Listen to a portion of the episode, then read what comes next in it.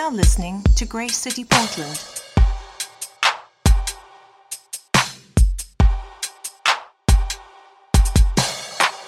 This week, we're calling it a classic, but it's probably a classic that many of us are, aren't actually familiar with. Um, I, I like to think of it like if you're listening to the greatest hits album, this is the secret track. This is the one where if you listen to the last track for like 20 minutes, all of a sudden it's like, ah, the secret track. The one no one really knows about, but it's super legit. That's what we're looking at this morning. Um, Elisha and the widow's oil. Ring any bells? Yep, yep, we got a fa- Oh, yeah, that's the one right there. Elisha and the widow, or the widow's oil, is what we're going to look at today. So if you brought a Bible, um, now would be the time to open it or turn it on. As always, if you'd like to grab one of our Bibles out of one of the boxes in the center aisle here, you are very welcome to do that. And we're going to be going to 2 Kings chapter 4, verses 1 to 7, as you can see. And here we go. Just a little context before we jump right in. Um, this is a, the time and the period of Israel, God's family, uh, God's people, if you will. Uh, the, the nation's actually split into a northern and southern kingdom. God's people are, are, are quickly beginning to, to lose the plot. Um, they still believe God is real. They still kind of know who they are. But Yahweh worship, God's people knowing who their God truly is, how faithful He was, and what it means to, to continue trusting Him and be the people that He's, he's rescued them, even created them to be. They're, they're losing the plot.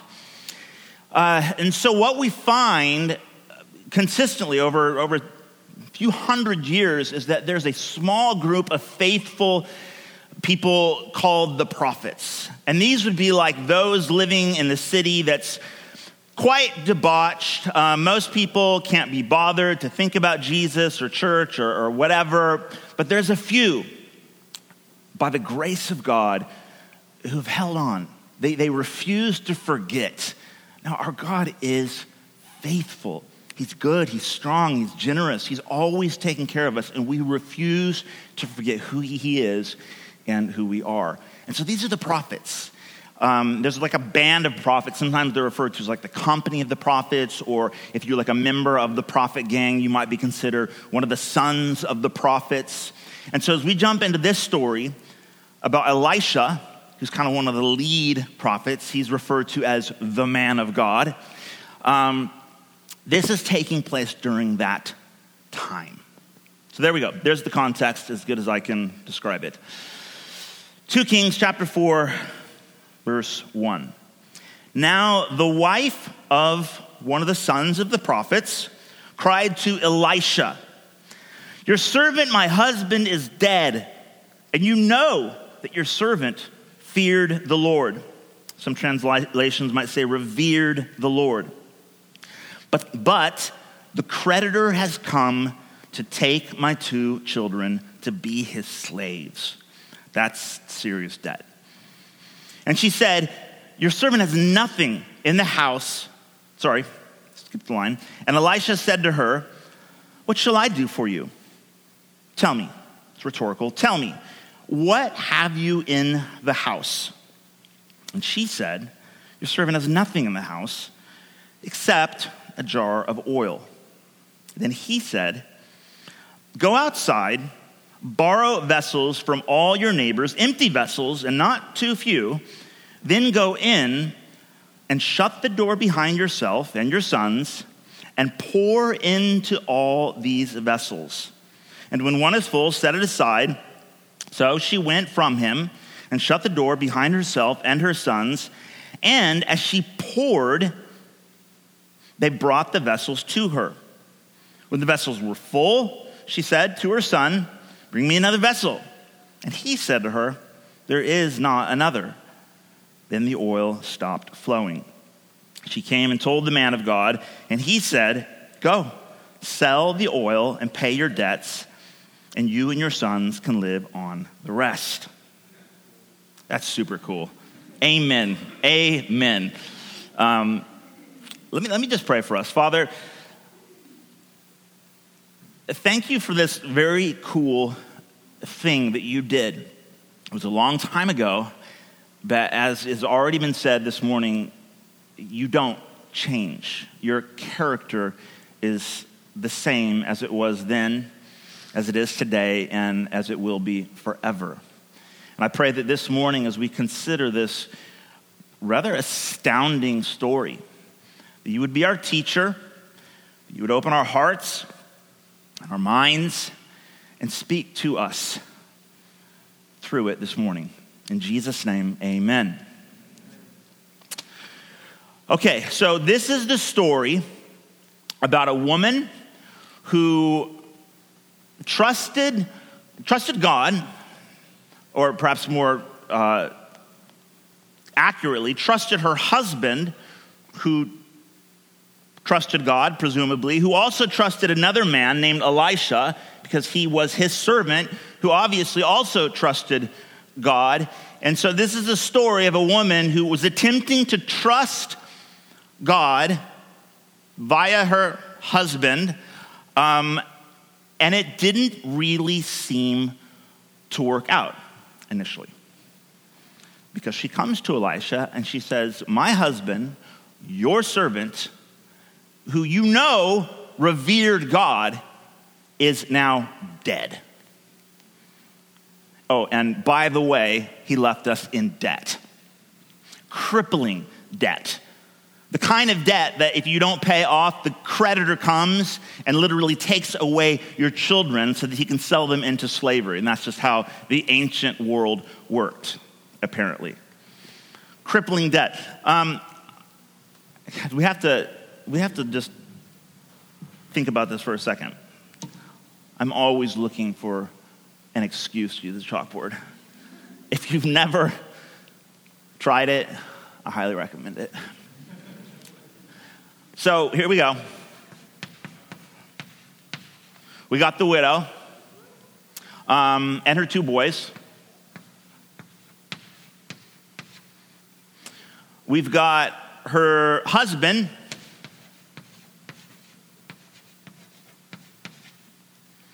God. And of course, um, Elisha, who is sort of like the leader of the prophets, the gang of, of the faithful followers of Yahweh. So, as I've said, the widow obviously uh, had some level of trust in her husband. Um, and presumably, she also had some level of trust in God. Otherwise, why would she have been going to Elisha, the man of God, for help in the first place? Unless it was just to simply like complain, like you did this. So what are you going to do about it? Um, her husband obviously had faith in God. He trusted God, and um, Elijah as well. He was the servant of this man. Uh, Elisha clearly, the man of God, had faith in God. And of course, the husband's dead. Um, and therefore, the widow's now coming to this guy who presumably, at least a little, kind of blames him. What's the point?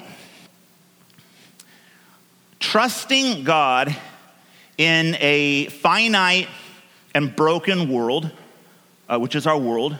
Can, can we agree on that? Mm-hmm.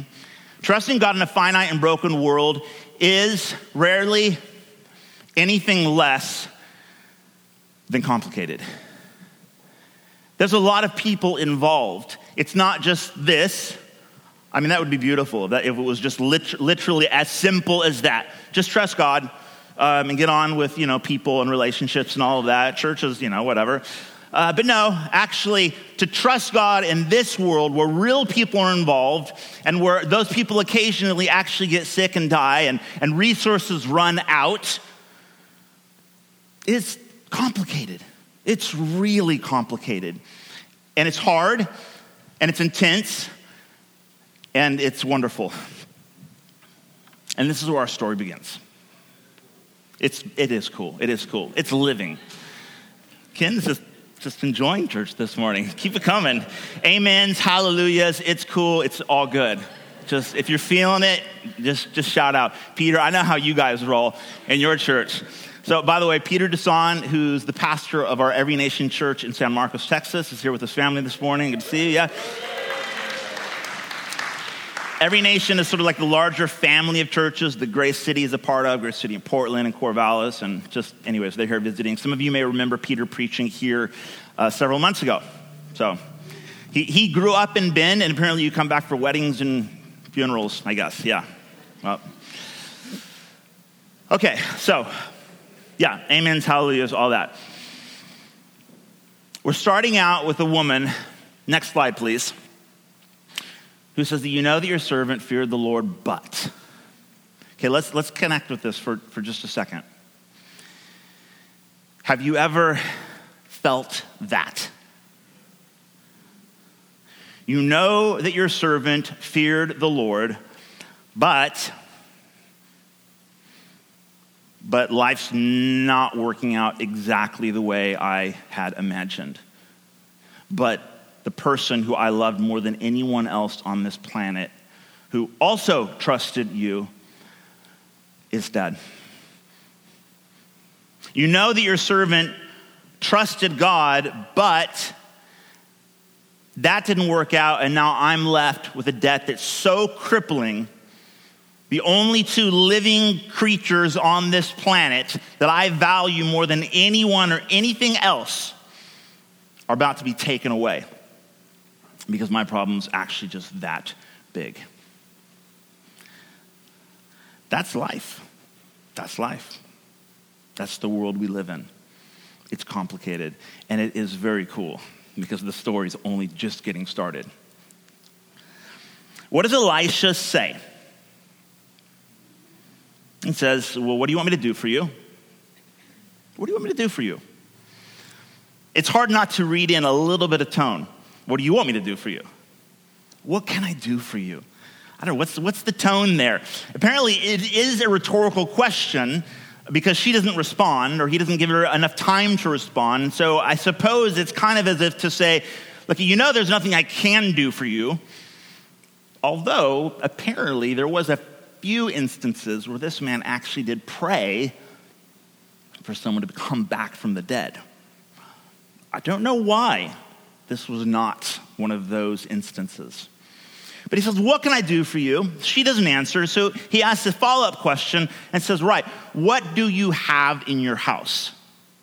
You say you have nothing, but what do you have? And she says, I've not got a thing. I'm literally broke. I've got nothing. Okay, technically, I've got a jar of oil. I've got a half empty bottle of olive oil, which I don't know how much you know about the ancient Near East, but that would have been uh, seen as some sort of like commodity. Oil is a, it's a precious commodity in the ancient Near East. She could have sold it for a little something. In fact, if she had a lot, it, she, would, she would have been quite well off. Um, but as it would seem, it wasn't much. Just, just one little jar. In my mind, I imagine it was probably about this full, like, what is she going to do with it, really? And what's Elisha say? Right. Okay, so you do have something, technically. Here's what I want you to do go out and find as many empty vessels as you can possibly find. Not too few, he says. Take them, gather them together, go into your house, close the door, you and your sons, and take the little you've got and begin to pour it out. And so she does. And somehow it begins to multiply.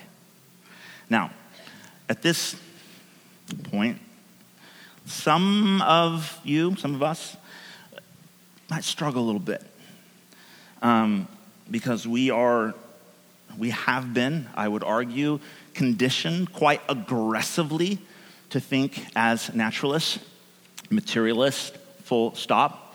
And so when we come across miracles in the Bible, we really, really, really want to just immediately, like, oh, well, you know, it was metaphorical, it's spiritual. Yeah, obviously it's metaphorical. But there's nothing in the story to indicate that it didn't actually happen.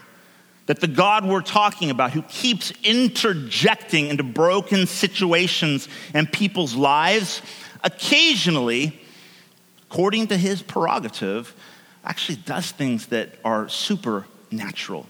Miracles. Miracles. I don't know about you, but as much as I struggle to like believe that like God still does that, can still do that, because I, I've just I've been conditioned as anyone else I refuse not to believe that God can't do that. I choose to believe that the God who raised Jesus from the dead is still able and willing today to work miracles in people's lives. Still complicated, still hard, but it's wonderful. It's super cool. Oh my God. Take what you've got and begin to pour out. Guys, we're, we're, we're getting into we're getting into Christological theology now. We're beginning to veer towards Jesus. Take what you've got and begin to pour it out. What, what, what are the implications? You know what this really is? This is an enacted parable. If we were trying to find some sort of like New Testament equivalent of what this story is like, this is an enacted parable. This isn't just, oh, you need money. I mean, I suppose Elisha could have been like, here, I'll write you a check. What's your bank details? I'll transfer the cash. No problem. Problem solved, right? Now, he wants to, in this moment, obviously he's being led by God, he wants to reveal something about God himself to this woman and to the readers, us here today. What is it about God? What's the, uh, what are we meant to understand about the very nature of this God whom the woman, who Elisha, who everyone's looking to for help? If you want to experience the provision of God, take what you have and start pouring it out. But what if it's like next to nothing? What if it's hardly anything? Take what you have and begin to pour it out. But it's not going to help anyone. It's pathetic. It's like it's a drop of oil. Take what you have and begin to pour it out. But what am I going to have? Oh, what are you going to have? What do you have, anyways? It was nothing to begin with. Take what you have and begin to pour out. This is, um, this is God's economy. This is absolutely not like our actual American economy. This is not capitalism at all. Take what you have, which is virtually nothing in the grand scheme of things. Find as many empty vessels you can possibly find around you and start to pour out. What are, the empty vessels? Well, obviously, we're talking about empty jars. But if this is, in fact, an enacted parable, there's something else altogether. It could, be, it could be a situation, it could be a broken dream, it could be a hurting heart. It could be someone else who's actually more dirt poor than you are. It could be someone who's like emotionally bankrupt, who's lonely, someone who's got even less than you've got. They're the empty vessel. And guys, if in case you're just completely unaware of the world around you, there's a lot of empty vessels around us everywhere. I mean, you can just look to the person next to you and say, Tell me about that part of your soul that just feels empty inside. Guys, we've all got empty vessels in and around our lives. So, what's the woman do? Um, well, she does what she's instructed to do, and she begins to pour out. What was, what was the woman's problem, the widow's problem? This is actually really good leadership, by the way. Uh, Elisha doesn't simply give her a solution. What he does is position her to realize she had a much bigger problem than she had ever even realized in the first place. What was actually the widow's problem? Her problem was that she had too much. Okay, just bear with me for a second. This is so counterintuitive. She said, I've got nothing, when in fact she had a little something, when in fact she had too much. Because the problem wasn't that she was like totally broke, that she had nothing. The problem was the little bit she had, it would seem she was clinging onto. And Elisha said, You need provision. You're scared to death for your future. You're about to lose your boys. Here's how God's economy works take what you have and begin to pour out. Her problem wasn't that she didn't have enough, her problem was that she still had something. Guys, this is like Christianity 101. This is called sacrificial love. And if we as a community can grasp this, like get, get it as a revelation and to begin to live it out, it changes everything. It changes your marriage, if you've ever given that a go. It changes the way you love and serve your children. It changes the way you interact with your colleagues and supervisors, the people that you work with. It changes the way you see the person begging on the corner. If we can begin to take what little we have and start pouring out, knowing that in God's economy, He can only and ever fill empty vessels, this changes everything in life. Because what happens when you take the little you've got, which isn't much, and you pour it out into the empty vessel next door? What are you left with? An empty vessel. Now, God's ready to work. God's like, right. I, I don't do the whole, like, well, let me just top you up. Um, little top up there, little heat up. No. In God's economy, He only fills empty vessels. That little bit you're clinging to, that's your little plan B, your little get out. God says, pour it out because I want to fill you up, but I need you empty first super risky. Super risky. Because let's, let's be honest your fear, my fear, our fear, yeah, but, yeah, but. Hang on. Like, I know I'm broke, but at least, I mean, this is like my little comfort oil, right? I mean, I know it's not much, but at the very least, I can, like, I don't know, what do you, what do you make with oil these days? Add a little balsamic, vinegar, you know, whatever, kind of eggs. I don't know what you do with it. I put it in my pasta. If I pour it out, I mean, like, what? Do I even have an identity left? Like, I could have a major existential crisis on my hands. Like, this isn't a lot, but this is, this is me. This is all I've got.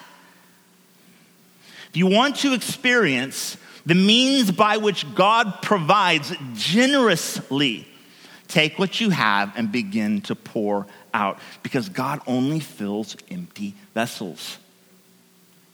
And so she says, Right, okay, I did it. Oh, I'm filled up. Great. Now, I would have intended, like, sweet, I've got two jars now. And God says, Well, you got any more empty vessels around? Yeah, I collected a lot. Great. Take what you have and begin to pour out. What are you left with? Another empty vessel. And God fills it up and on and on and on. Because this is the point of the story. One of the points, I reckon.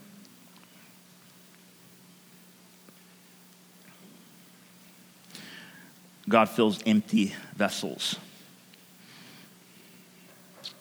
This is what Jesus was talking about when he said in uh, the Gospel according to Luke, chapter 17, verse 33, that he or she who seeks to preserve their life will, in the end, lose it, but those who lose their life for his sake and for the gospel will keep it. This is Christological theology. This is resurrection and new life. This is dying to self that God might fill you up with something realer, more substantial, something that this world and all of our efforts and good intentions cannot offer. God says, Take what you have and begin to pour it out because He only fills empty vessels. Is it risky? Absolutely. Is it scary? It scares me to death. You might be thinking, what about boundaries?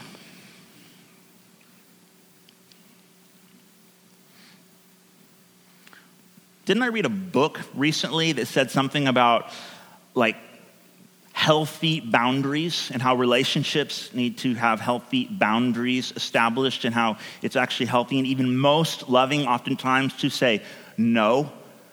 Um, it's a great book, I hear. Haven't read it. Uh, good idea boundaries. What do you do with that? When God calls us to love sacrificially, sacrificially, when He says, The way I've called you to live will cost you more than you've actually got.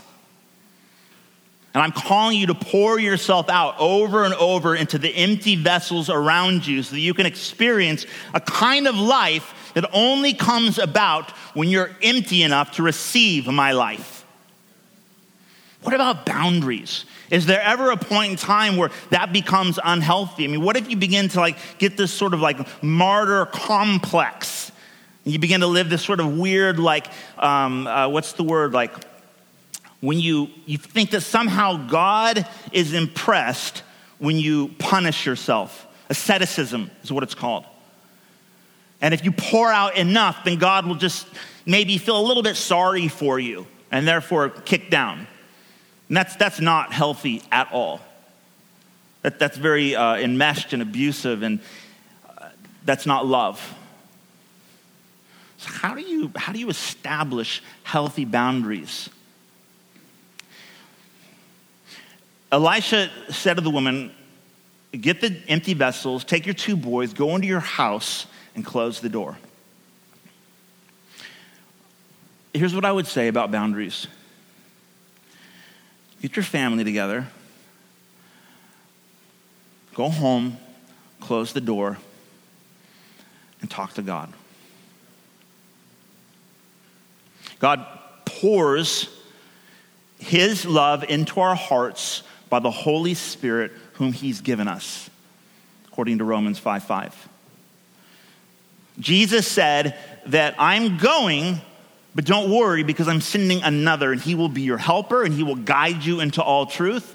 He will teach you, he will remind you, he will lead you, he will give you the Father's heart so that you can live your life sacrificially and still thrive like I did, Jesus said. And so we get our family together, we go in the house, we close the door, and we talk to God. And let me just encourage you, though, when it comes to boundaries, typically when we, we, we hear talk of boundaries, it's to do with like, let's put a boundary in place so that I don't give too much, right? Might I suggest that the opposite can also often, if perhaps not even more often, be the problem? Um, we can actually use the boundary sort of ethos as an excuse to stop pouring out I can just speak plainly. I meet people who are, oh, and I got boundaries. Like, I'm not going to do that. Like, oh, I'm, I'm, I'm trying to establish healthy boundaries, so I'm not going to serve more. I'm not going to give more. And I'm like, okay. if that was one of my little kids, this is, what, this is the new thing I'm constantly saying to my boy. Um, the, the, two youngest ones, I don't think they're quite there yet, but God bless my nine year old. I love him. He's he's just constantly thinking about himself. So, my new saying in the house, my boy, who are you thinking about right now? Who are you thinking about right now? Um, me? Mm-hmm. Yeah, again, gotcha. Who are you thinking about right now? Healthy boundaries when it comes to limiting yourself um, from serving others too much is so that you can make sure that you're not simply serving yourself or serving others to a crisp. Like it's so that you can protect yourself emotionally, so that you can be a good parent, so that you can be a good spouse, so that you can be a good friend, so that you can actually continue to give in a way that's sustainable and generous and like Christ. But the opposite is true as well. Sometimes I think we need to put boundaries in place to help us not use boundaries as a means of justifying selfishness. So, what I mean by that is if I don't set a boundary in my life, for example, when it comes to giving, I will stop giving and quickly justify it as like, oh, you know, I mustn't give because I don't want to like run out of money. No, I set a boundary in place so to ensure I keep giving out. I put a boundary in place so that when my laziness kicks in, and it's, it's strong, laziness is strong in me. It's so that when that feeling kicks in, I'm like, no, I set a boundary here. I serve others. I give. Oh, and I'm super practical. My wife and I will sit down. We did our, our annual uh, strategic family plan, something like that, a couple weeks ago. We didn't get too far. But it was our way of setting boundaries in place so that we can preserve our sanity as husband and wife and as a family and make sure that we keep pouring out even when we don't feel like it. Those are healthy boundaries.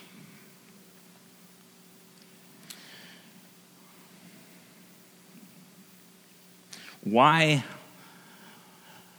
forget boundaries, why would we keep pouring ourselves out? This is the big question. Why? Why would we live this way? If it's that messy and really quite risky and scary all the time, why on earth would we live like that? I mean, because isn't it all about moderation? Like, aren't we meant to kind of, you know, just like give a little, take a little, balance it out? I mean, isn't that like how love works? I give, you give, meet halfway. No, no, not at all. Um, to love like Jesus is to pour ourselves out, oftentimes despite what we may or may not get back. Because God loves us with no strings attached. He doesn't give something, be like, all right, well, what are you going to do for me? What you got? And we're like, uh, I, I don't know, half a cup of oil. He's like, give it back. No, he gives and he gives and he gives. Why would we live like that? Why would we pour ourselves out to empty over and over and over again without any guarantee of actually getting something back? I'll tell you why. Have you ever heard of reciprocal affection? Of course not. I just made it up. Reciprocal affection. we love because he first loved us. We give because he has first given to us. We pour out because he first poured himself out for us. That's reciprocal affection. God loves you. He loves us so deeply, so profoundly, so boundlessly that it is our deep honor our greatest desire to love back. At least that's the idea. That is the gospel. That's freedom. That's when pouring out becomes an act of worship, a deep and lasting joy? Because I have already been filled up and then some. If you, like myself, can I invite the band to come up, please? If you, like myself, struggle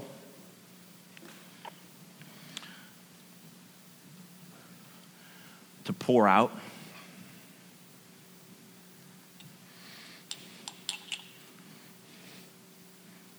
if it's perhaps just too overwhelming, too scary, you're like, I only got this much. You don't understand where I'm coming from. If I pour this out, like I might just cave in on myself. Like, what will I have left? This, this, this is my identity we're talking about. And it scares you to death to pour out. That's okay, great, fine. That's where we're all starting.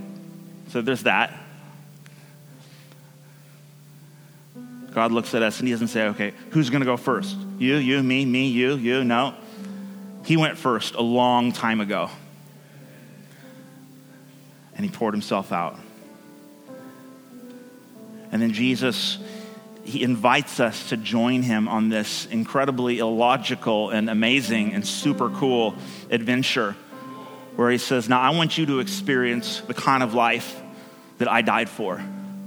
I want you to pour out like me so that you can be filled up to overflowing. And not just for you, but for others. Because we weren't meant to just be filled, we were meant to be filled and be conduits of His love. And that's called living. It's called abundant life. Can we stand together?